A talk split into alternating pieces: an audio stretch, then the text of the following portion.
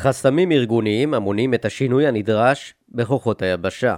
מאיר פינקל ואלי מיכלסון מתוך בין הכתבים, גיליון 31-32, יבשה ב' מבוא לנוכח מצוקת משאבים תמידית בצה"ל וצורך אמיתי למיצוי מיטבי של אלו, לאורך ההיסטוריה של צה"ל נמשכו בעוז הדיונים על גודל היחידות, כיתת חי"ר, מחלקת טנקים, גדוד, חטיבה ועוד, והרכבן כהיבט משמעותי בארגון הצבא המשפיע ישירות על העוצמה הצבאית, ותוך ניסיון להשיג יעילות משאבית. כך למשל, ערב מלחמת סיני הובאו להכרעת הדרג המדיני סוגיות בנושאים אלו עקב הקושי לקבל החלטה בתוך הצבא.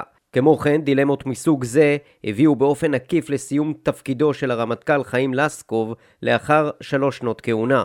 במאמר זה נציג בקצרה מקרים נוספים, כמו הוויכוחים המשמעותיים שהתקיימו בשנות ה-50 וה-60 של המאה ה-20 סביב האוגדה הקבועה, הדיון הבלתי פוסק על גודל מחלקת הטנקים וכיתת החי"ר, ועבודות מטה רחבות שלא מומשו בעשור הראשון והשני של המאה ה-21 על הרכב החטיבה. בצבאות העולם ישנם מבנים מוסכמים למדי של פלוגות, גדודים וחטיבות הבנויים באופן משולב יחסית, בעוד שצה"ל מאז ראשית שנות ה-70 מארגן את כוחו בעיקר באופן חד-חילי, תוך שמירת חלק מהמשאבים, כמו הנדסה וארטילריה, תחת שליטה ריכוזית אוגדתית וביחידות קטנות באופן חריג. סיבה אפשרית אחרת לגודלן הקטן של היחידות היא היעדר שכבת מש"קים מקצועיים, וכנגזרת מכך, היעדר מחלקות קטנות הניתנות לשליטה ישירה על ידי קצין. ארגון כוחות היבשה בצה"ל בעת הנוכחית אל מול אויב של צבאות טרור הוא תולדה של אירועים ותפיסות מן העבר. כיום נראה כי האופן שבו מאורגנים הכוחות אינו תואם את אתגרי שדה הקרב, וניכר כי יש חוסר שביעות רצון, הן מן המבנה הקיים אשר הוצע לשנותו מספר פעמים בעשורים האחרונים, בהיבטים של מידת השילוב בצוות הקרב החטיבתי, והן מתוצאות פעולתו בשדה הקרב, במלחמת לבנון השנייה ובמערכות ברצועת עזה. לאורך שנים מחזיק צה"ל בגישה כי גודל סדק נתון רצוי להחזיק יותר יחידות פלוגות גדודים קטנות וחלשות מאשר מעט יחידות גדולות וחזקות. בנוסף קיימת הגישה כי השילוב בין הכוחות יבוצע רק במלחמה ולא בשגרה, כך שהכוח נבנה עד לרמת האוגדה באופן חד-חילי וכמובן חד-זרועי. מאמר זה יטען שלוש טענות. אחת, מקורותיה של גישת היחידות הקטנות נטועים בצורך בפיצוי האיכותי של נחיתות כמותית מול צבאות ערב בהיעדר שכבת מש"קים מקצועיים ואחר כך בצורכי הבט"ש. 2. מקורותיה של גישת היחידות החד-חיליות נעוצים בחשש מעיבוד מקצועיות ויכולת חניכה של המח"ט את מפקדי הגדודים ביחידות משולבות, באי רצון לוותר על הזהות, בחטיבות החי"ר הזהות היא חטיבתית, ובשאר הזהות היא חילית, ואולי גם בצורכי הבט"ש. 3. ניתן כי שתי גישות אלה, אף על פי שיש להן הסברים שצוינו למעלה, צריכות להשתנות כדי שכוחות היבשה יוכלו להילחם באופן אפקטיבי מול צבאות טרור בשטחים בנויים. המאמר יתחיל בניתוח המורשת של צה"ל בתחום גודל היחידות משנות ה-50 וה-60 ועד לשנות ה-70 שבהן נקבעה עקרונית גודלן ועד לימינו. בהמשך נתאר את העקבות במעבר לחטיבה רב-חילית בסוגיית הרכב היחידות.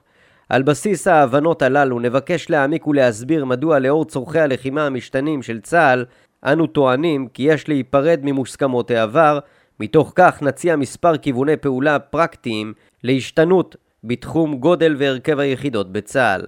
כוחות היבשה עברו לאורך השנים מספר שינויי כיוון משמעותיים, מצבא של חטיבות חי"ר לצבא אוגדות משוריינות וגייסות נגד צבאות דומים, לצבא בעידן האש המדויקת נגד רק"ם, השינוי היה ברמת האוגדה ומעלה, ללחימה בעידן המלחמות נגד ארגוני טרור וגרילה, בדרך לצבאות טרור. השינויים הללו באו לידי ביטוי ביחס הכמותי בכלל צה"ל בין חטיבות חי"ר לשריון, בפיתוח אמצעי לחימה מתאימים לאתגרים החדשים ושיטות לחימה מתאימות. נצביע על התופעה שככלל, למרות כל השינויים הללו, ממלחמת יום הכיפורים ועד היום לא השתנה גודל הגדודים הקטנים ולא השתנתה התפיסה של חטיבה חד-חילית, וכנגזרת מכך, גם הגדודים והפלוגות החד-חיליות לא השתנו. מורשת ריבוי היחידות הקטנות, תפסת מרובה, לא תפסת. נתחיל בהתבוננות על מבנה מחלקת השריון בצה"ל. צה"ל התחיל את דרכו עם מחלקת טנקים מרובעת. ב-1957, לאחר מלחמת סיני, עבר לחמישה טנקים במחלקה, שלוש מחלקות בפלוגה, וסך הכל 53 טנקים בגדוד. ביוני 1958 החליט הרמטכ"ל לסקוב, בניגוד לעמדתם של שישה מתוך שמונה ממשתתפי הדיון, מאיר עמית, יצחק רבין, חיים בר-לב, רחבעם זאבי, מאיר זורע ויהושפט ארכבי, לעבור לארבע מחלקות מרובעות בפלוגה, לשם מיצוי טוב יותר של הטנקים במגע עם האויב. בפועל, לאחר שהתבצע ניסוי, החליט מפקד גייסות השריון בר-לב לעבור לשלוש מחלקות מרובעות. בתחילת 1961 ערך חיל השריון ניסוי ואחריו המליץ לעבור לארבע מחלקות משולשות לשם שיפור השליטה והגדלת מספר הקצינים בפלוגה. שיפור תותחנות הטנקים על ידי מפקד גייסות השריון ישראל טל לפני מלחמת ששת הימים חיזק את התפיסה של המחלקה המשולשת בה שני טנקים יורים ואחד צופה אש. המעבר מארבע מחלקות משולשות לשלוש מחלקות משולשות התרחש אחרי מלחמת ששת הימים בין 1968 ל-1973 תוך כדי קביעת מבנה האוגדה הקבועה. הסיבה שניתנה לכך הייתה הרצון להגדיל את המיצוי של השריון בהסתערות מול שריון אויב. בסיכום סימפוזיון בנושא האוגדה הקבועה ארגון ומבנה שנערך ביוני 1973 תיאר מפקד גייסות השריון אברהם אדן את הירידה מפלוגה בת 14 טנקים ובה ארבע מחלקות משולשות וטנקי מ"פ וסמ"פ לפלוגה בת 11 טנקים ובה שלוש מחלקות משולשות מ"פ וסמ"פ. משה בר כוכבא, בריל, הציע לעשות עוד צעד אחד קדימה לשמונה טנקים בפלוגה כדי להביא את הגוף הזה, הפלוגה, יחד לראות יחד, לנוע ולמצות את כל הטנקים ברשותו. הרמטכ"ל דוד אלעזר סיכם את התפיסה של מיצוי הכוח ששלטה אז בכיפה, תוך התייחסות מובלעת להישענות על קצינים ולהיעדר שכבת מש"קים. אני חושב שיש חשיבות ליותר פיקוד פר יחידות, ובזה בא לידי ביטוי היתרון שלנו. אם אנחנו יכולים לשים קצין על שלושה טנקים ולא קצין על חמישה טנקים, זה יתרוננו במחלקה קטנה. ואם אנחנו יכולים לשים גדוד של 36 טנקים ולא של 58, בזה יש יתרון. בשנת 1994 כתב סרן עמיחי אברהמס, חניך המכללה לפום, כי למידה מצבאות זרים וניסויים שנערכו באותה עת בחטיבה ה-500 מצביעים על מבנה מחלקה מרובעת הבנויה משתי כיתות בנות שני טנקים כמבנה המיטבי. במאמר תגובה כתב עידו הכט כי למחלקה משולשת יש מחיר בהכשרת יותר מפקדי מחלקות, אך היא נוחה יותר לשליטה. שניהם עסקו בשאלת הגודל מזווית מבט מוגבלת לסוגיית הגודל המיטבי לתפעול היחידה מבחינה תפקודית, פיקודית, מבצעית, טכנו-טקטית ברמת המחלקה, אך לא דנו במשמעות ההחלטה על גודל המחלקה, על היקף הסד"כ הכולל של צה"ל, כמות הפלוגות, הגדודים והחטיבות. קובץ המאמרים, איכות וכמות, דילמות בבניין הכוח הצבאי, שפורסם ב-1985, את צה"ל עמד בפני קיצוץ נרחב כתוצאה מהתרחבות חסרת פרופורציות שאחרי מלחמת יום הכיפורים, מספק מגוון הסברים לגודל היחידות. ראש אגף התכנון, אלוף מנחם עינן, כתב כי המבנה המשולש הקיים בצה"ל, שלוש מחלקות בפלוגה, שלוש פלוגות בגדוד וכן הלאה, וההימנעות ממבנה של שניים או ארבעה מרכיבים בעוצבות מסוימות אינם נובעים מנוקשות מחשבתית אלא מהעיקרון שלפיו במפגש עם האויב רצוי להביא לידי ביטוי שני שלישים מן הכוח ולשמור עתודה בעלת עוצמה מספקת כדי להשפיע בקרב ולהכריעו. נימוק זה סתר עיקרון אוניברסלי המכתיב הרכב של ארבע יחידות משנה ברמת הגדוד ומעלה, שתיים במאמץ עיקרי, אחת במאמץ משני ואחת בעתודה.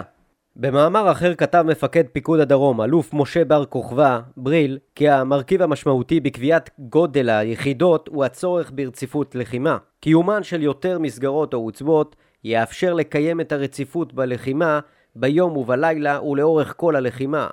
בר כוכבא כתב גם בחינה יסודית של כמות הטנקים במחלקה, בפלוגה, בגדוד ובחטיבה שתתבסס על מוטת השליטה של המפקדים על הצורך בניצול יעיל של הכוח ועל ניצול מרבי של העוצמה והיכולת הטכנולוגית החדישה הקיימת בטנק, יכולה להביא לצמצום כמויות הטנקים בעוצבות היסוד.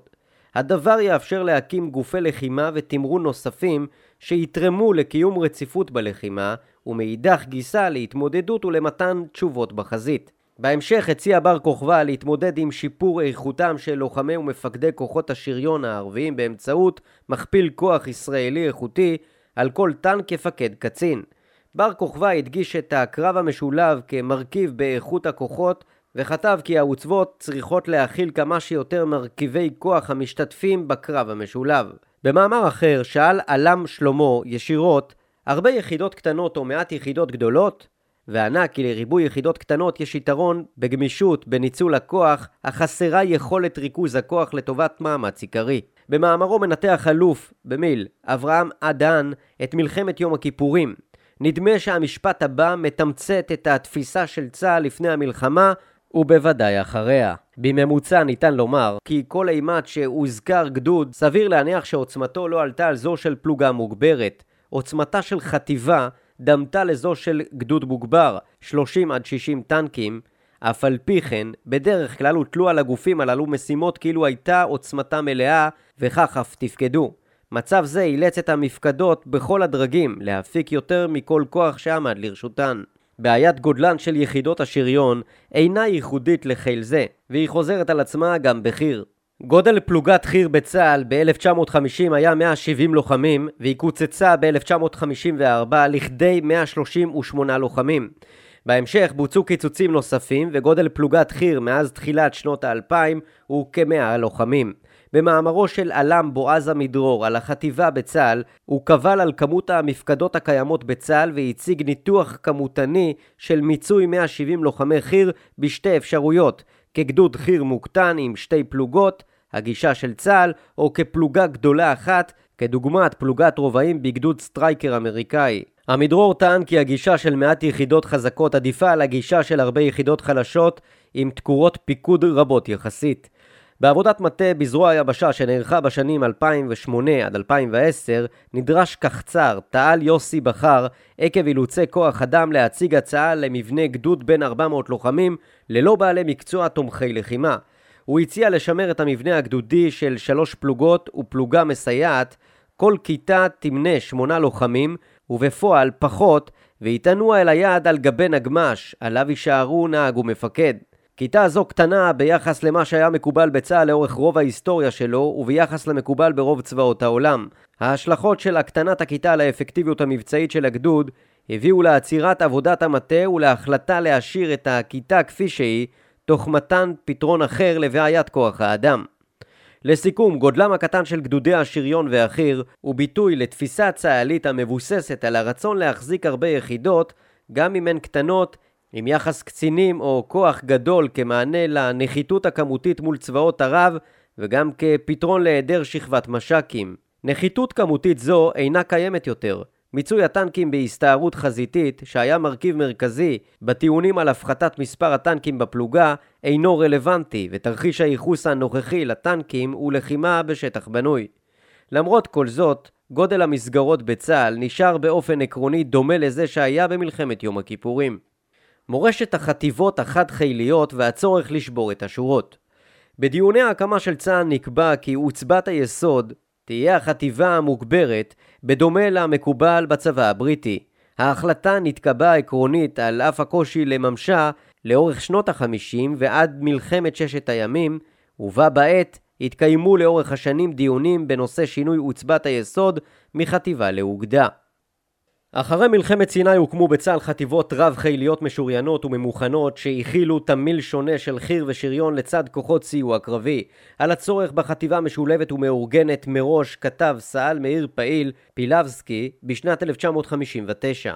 עוצבת יסוד במלחמת יבשה חדישה חייבת לכלול בתוכה את כל האלמנטים היסודיים של כל החילות המסתערים, המסייעים והמשרתים, על מנת שתוכל לפתור כל בעיה מבצעית במהירות תוך שיתוף פעולה מוכן מראש ומבלי שתהיה תלויה יתר על המידה בדרגים הגבוהים, עוצבת שריון בלי יחידות רגלים משוריינים והנדסה אינה אלא ריכוז של טנקים אשר ניתן להטיל עליו רק משימות מוגבלות מאוד.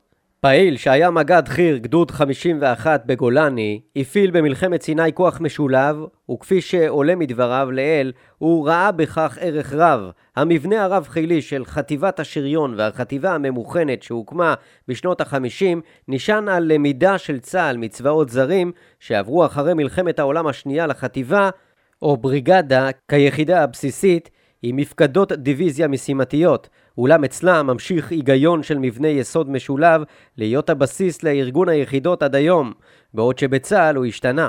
הרכב החטיבות במלחמת ששת הימים היה רב-חילי. לדוגמה, חטיבה 10, הראל, כללה שני גדודי חרמש, בהרכב שלוש פלוגות חרמש, פלוגה מסייעת עם מרגמות 81 מילימטר, מרגמות 120 מילימטר, מחלקת נ"ט ומחלקת חבלה. גדוד טנקים ובו ארבע פלוגות טנקים, פלוגת חרמש, פלוגה מסייעת ובה סוללת מרגמות 120 מילימטר, מחלקת חבלה וסיור, גדוד מרגמות מתניות 160 מילימטר, פלוגת טנקי צנטוריון, פלוגת שריוניות, פלוגת סיור, פלוגת הנדסה, פלוגת קשר, פלוגת סדנה, חימוש, פלוגת אספקה, פלוגת חיל הרפואה, מחלקת משטרה צבאית ויחידת רכב מגויס. משנות ה-70 ואילך נע מרכז הכובד מהחטיבה אל האוגדה הקבועה, ובהתאם לכך שונתה הגדרת עוצבת היסוד. הדיונים על הקמת האוגדה הקבועה בצה"ל נמשכו כ-20 שנה, משנות ה-50 ועד לשנות ה-70. הרעיון המרכזי בהקמת אוגדה קבועה והגדרת האוגדה כעוצבת היסוד היה ריכוז מסת שריון בדרג האוגדה, הדיוויזיה, הוויכוחים אחרי מלחמת ששת הימים סביב המעבר ממבנה האוגדה המשימתית שפעל ב-1956 עם קשיים וב-1967 טוב יותר לאוגדה קבועה לא נבעו מכמות הטנקים שהייתה לצה"ל באותה עת אלא מהיחס הכמותי הלא מתאים שהיה אמור להיווצר בתוך הארגון הקרבי החדש בין הטנקים למרגמות ולתותחים הזמינים למשאיות האספקה ולשאר המרכיבים שנדרשו לקיום הדרג המסתער. מגבלת משאבים הביאה להוצאת יכולות אש מהפלוגות, מהגדודים ומהחטיבות וריכוזם בדרג האוגדה וכך גם בענייני לוגיסטיקה. מגמה זו אף התעצמה בשנות ה-90 עם הוספת רכיבי איסוף ותקיפה לאוגדה כחלק מתפיסה שלמה להתמודדות עם השריון הסורי. היבט שני של הדיון גם נגע למיצוי משאבים, והיו מי שטענו כי בלוחמת תנועה לא תוכל מפקדת אוגדה למצות יותר משלוש חטיבות, מה שקבע את גודל האוגדות. אחרי מלחמת ששת הימים, עם התגברות תפיסת הטנק יענה את הכל, חלה מגמה נוספת להפיכת החטיבות לחד חיליות, חטיבות טנקים וחטיבות חי"ר. מראשית שנות האלפיים ועד היום, במקביל ובהתאם להשתנות תפיסת הלחימה של האויב, עלה בצה"ל הצורך בהפיכת החטיבה למרכז הכובד, בתמרון ובהפיכת החטיבה מחד חילית לרב חילית, ואף להקצות לה יכולות ללחימה רב-זרועית. הפיכת החטיבות למרכז הכובד בלחימה נבע מן הרצון להגדיל את הגמישות למפעיל הכוח, המטה הכללי, ומן הצורך בשיפור האפקטיביות המבצעית של החטיבה בכל קשת העימותים. כמו כן בלט כי מסגרת הפעולה הרצויה בלחימה בשטחים סגורים ובעימותים מוגבלים היא החטיבה. בשטחים סגורים ומול אויב הפועל באורח בלתי סדור נדרשת הפעלת כוח עם תיאום ושליטה של הכוחות במגע במקביל ליכולת להפעיל אמצעים וכוחות מגוונים בתמרון. הבנות אלו התפתחו בצה"ל על רקע שינויים שנערכו בצבאות נוספים, לדוגמה ארגון החטיבה בצבא ארצות הברית. על הצורך בהשתנות החטיבות הצביע קונונל בדימוס, דגלקס מקרגור, שטען ב-2003 יש לארגן את כוחות היבשה מחדש ולעבור מהמבנה הדיוויזיוני של ימי המלחמה הקרה לגופי לחימה, מודלים עצמאיים של עוצמה קרבית נפרדת, ממוקדת, תפקודית, שניתן לרכז אותה בפיקוד של מפקד כוח בין זרועי כדי שתוכל להציע יכולת לחימה גדולה הרבה יותר בכוח קטן יותר. הניסיון המשמעותי ביותר לשינוי מבנה החטיבות החל בתקופה זו, ועד 2006 נערכה עבודת מטה נרחבת בזרוע היבשה להגדרת כוחות היבשה מחדש, בדגש על מבנה החטיבה, אבל לא רק על כך. עבודה זו, שזכתה לכינוי עטרת, עוצבה טקטית רב-חילית, שאמורה הייתה לכלול שני גדודי חי"ר, שני גדודי חושן, גדוד סיוע קרבי, מבוסס גדסר ומעובה באמצעי תצפית, גדוד הנדסה וגדוד חתם, החלה בגיבוש תפיסה ואף התקדמה לכדי ניסויים בשטח, אך מסיבות רבות שעליהן נעמוד בהמשך, לא מומשה. במאמרו של המדרור שהוזכר לעיל ניתן, החטיבה כיום מוגבלת מאוד ביכולתה בשל חולשתה המבנית, בעוד שכל צבאות העולם מחזיקים את רמת החטיבה ואף מגדירים אותה עוצבת יסוד, נותרה החטיבה בצה"ל חלשה ואינה מצליחה להדביק את ההתקדמות הטכנולוגית ולממש את הידע הרב שנצבר בצה"ל עצמו. עמידרור מיקד את הביקורת שלו על אופי החטיבות החד-חיליות ואת הפער שלהן בתחום המעטה החטיבתי המרכיבים המסייעים לגדודי הרובעים, בדגש על המעטה הלוגיסטי, לדידו, ליקויים אלה מגבילים את חופש הפעולה של החטיבה. באופן התארגנותן כיום סובלות החטיבות ממגוון רחב של בעיות, בהן חוסר בשילוב בסיסי בכוח, חי"ר, שריון, חוסר במרכיבים קריטיים שנדרשים בכל מתאר לחימה, הנדסה, סיור ועוד, חוסר משמעותי ביכולות לחשיפת האויב, כוחות ואמצעים, וחוסר בסיוע מינהלתי, מעתה בהגדרתו של המדרור. על האחרון ראוי לציין כי החל שינוי מסוים שיאפשר לחטיבה רציפות לחימה ועצמאות. בנוסף למרכיבי הלחימה המסורתיים, המתמרנים והמסייעים, נדרשת החטיבה לפעולה גם בממדי לחימה נוספים, לדוגמה, רום קרוב לקרקע, רוקק וספקטרום. לשם כך נדרשת החטיבה ליכולת ניהול מרחב רב-ממדי וליכולות לחימה מתאימות. על אף כל זאת, לא חל שינוי מהותי באופן שבו מתארגנות החטיבות, ובשעת חירום הן מתארגנות מחדש כצוות קרב חטיבתי. מכאן עולה השאלה מדוע אנו מתקשים לשבור את השורות ולארגן מחדש את הכוח. על סוגיה זו עמדה בהרחבה סא"ל מירב בן דוד, שכתבה מחקר במסגרת לימודיה במכללה לביטחון לאומי.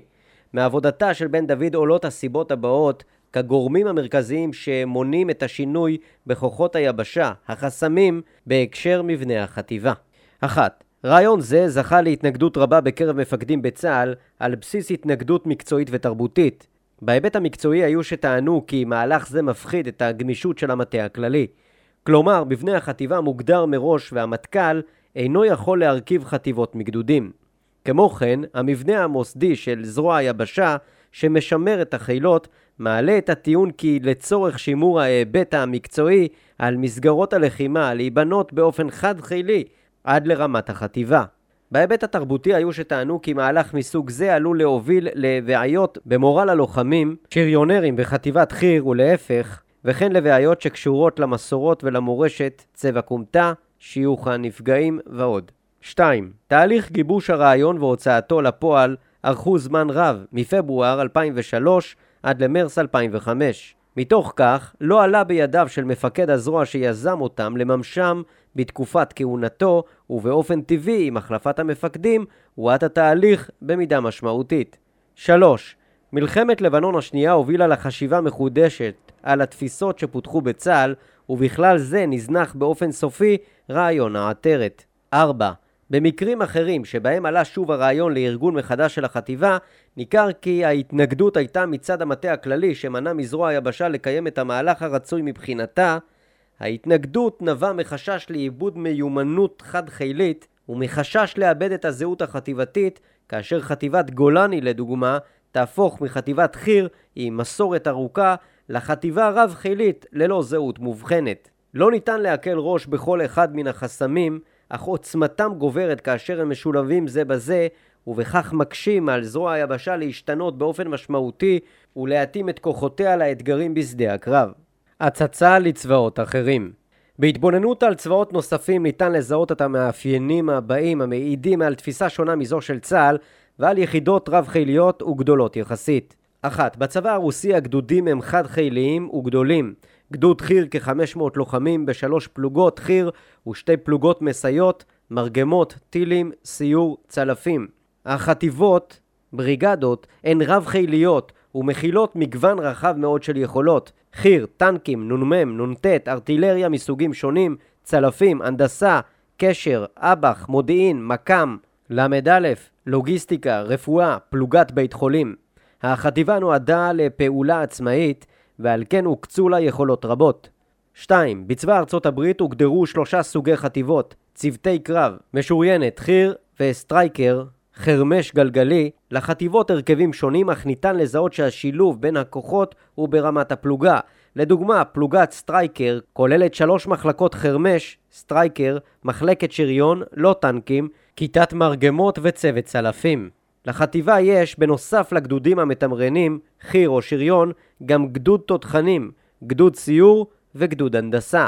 חשוב להדגיש כי גדוד הסיור אינו גדוד חי"ר מעולה שנועד לפשיטות, קומנדו, אלא גדוד שנועד לפעול לגילוי האויב, מודיעין קרבי, והונע על גבי פלטפורמות כבדות עם אמצעים לגילוי האויב. לגדוד התותחנים יש גם כוחות שעוסקים במודיעין ומכ"מים שונים. 3. בצבא בריטניה, חטיבת החי"ר המשוריינת היא רב-חילית, וניכרת עדיפות מובהקת לכוחות החי"ר המשוריין ביחס לשריון, 1 ל-3.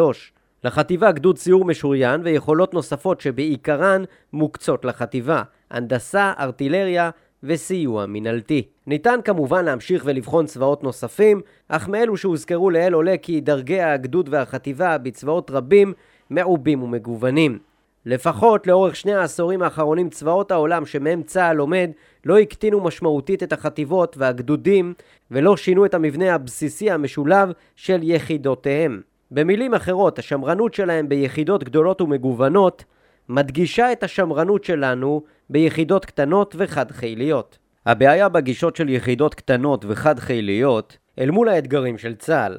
בהתבוננות על ארגון הכוח מזווית המבט של מפעיל הכוח עולה השאלה, מה צה"ל סופר? או במילים אחרות, איך הוא מסתכל על כוחות היבשה? התשובה היא בהתאם לתקופה, חטיבות וגדודים.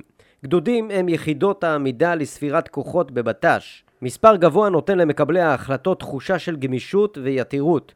חטיבות הן הדרך לספור את הסד"כ שהצבא מקצה לפיקודים ושהוא מחזיק כעתודות במבצעים החל בדיונים על האוגדה הקבועה ב-1968 ועד היום, כאשר חטיבות מגויסות למבצעים ללא קשר להפעלה או אי הפעלה של מפקדת האוגדה שלהן. הבעיה, היחידות הקטנות והחד-חיליות האלה אינן אפקטיביות מספיק בלחימה בשטחים בנויים, ממוכשלים ומול אויב מבוזר. לצורך לחימה אפקטיבית בתנאים אלו נדרשות היחידות הן לגודל מספיק כדי להתמודד עם החיכוך הגבוה בשדה הקרב היבשתי, בעיקר בלוחמה בשטח בנוי, והן לשיתוף פעולה בין חילי, בין זרועי ורב-ממדי כדי לחשוף את האויב ולפגוע בו. שני צרכים אלה עומדים בניגוד לגישות הקיימות של גדודים קטנים וחטיבות חד-חיליות המבוססות, לטענתנו, על הנחות ותפיסות שעל רובן אבד הקלח. לוחמת שטח בנוי שבה צורות הקרב הבסיסיות של האויב הן הגנה ומערב, דורשת כיום שלושה מרכיבים מרכזיים של מענה מפצה על יתרון המגן והעורב. הראשון הוא עוצמת אש גדולה, הן של הכוח עצמו והן באש המסייעת שהוא מקבל מגורמים חיצוניים לו. המרכיב השני הוא מסה הכוללת יתירות, שתאפשר לו להמשיך ולהילחם גם לאחר שיספוג נפגעים. הרכיב השלישי הוא שילוב כוחות בדרגים זוטרים, פלוגה, מחלקה, כדי להתמודד עם אתגרים המאפיינים שטח בנוי שהקרבות מתקיימים בו ברמת הרחוב, הסמטה והבית. תפיסות העבר שמייצגות שולי הביטחון לצורך התמודדות עם מסות אויב השועט לעבר גבולות ישראל ושל העדפת יעילות הכשרה, פעולות בט"ש בגבולות ובאיו"ש ולוגיסטיקה בהקשרי החזקת רקם ותחמושת של חטיבה חד-חילית מכתיבות את מעשינו כיום ומפריעות לנו להשתנות לנוכח הצרכים האמורים. כבר עשרות שנים שצה"ל אינו נלחם במצב של מעטים מול רבים, ואת שולי הביטחון רצוי להעתיק מהרמה האסטרטגית לרמה הטקטית, לדרג הגדוד הנלחם בשטח בנוי ונבלע בתוכו, בעיקר כאשר מדובר בשטח עירוני. בהקשר מבנה החטיבות מאז מלחמת לבנון השנייה ועד היום הפעלת הכוח בשטחים בנויים מכתיבה מבנה פלוגתי, גדודי וחטיבתי מבוסס חי"ר עם מרכיב שריון חיוני אך מבוזר. בה בעת מחזיק צה"ל חטיבות שריון חד-חיליות ומנסה לפתור את הפרדוקס הזה באמצעות האמירה אין גדוד שריון או גדוד חי"ר, אלא גדוד יבשה. נראה כי קיים חשש שבהיעדר תפקיד מח"ט שריון ייחסם ערוץ הקידום של קציני השריון וקשה יהיה לחנוך מגדי שריון. אלא שיש כאן מעגל קסמים שנדרש לפרוץ אותו עד שלא ייבנו חטיבות רב-חיליות אי אפשר יהיה להכשיר מפקדי חטיבה שיתחילו את שירותם כטנקיסטים ויתאפשר להם לעבור בין תפקידי פיקוד שונים בחטיבה הרב-חילית עד הפיקוד עליה. אנחנו מודעים היטב לחשיבות מורשת החטיבות בהקשרי המוטיבציה לשירות בהן וגאוות היחידה של בוגריהן, אך עדיין סבורים שהשינוי נדרש ושתועלתו תהיה רבה מנזקיו בתחום זה.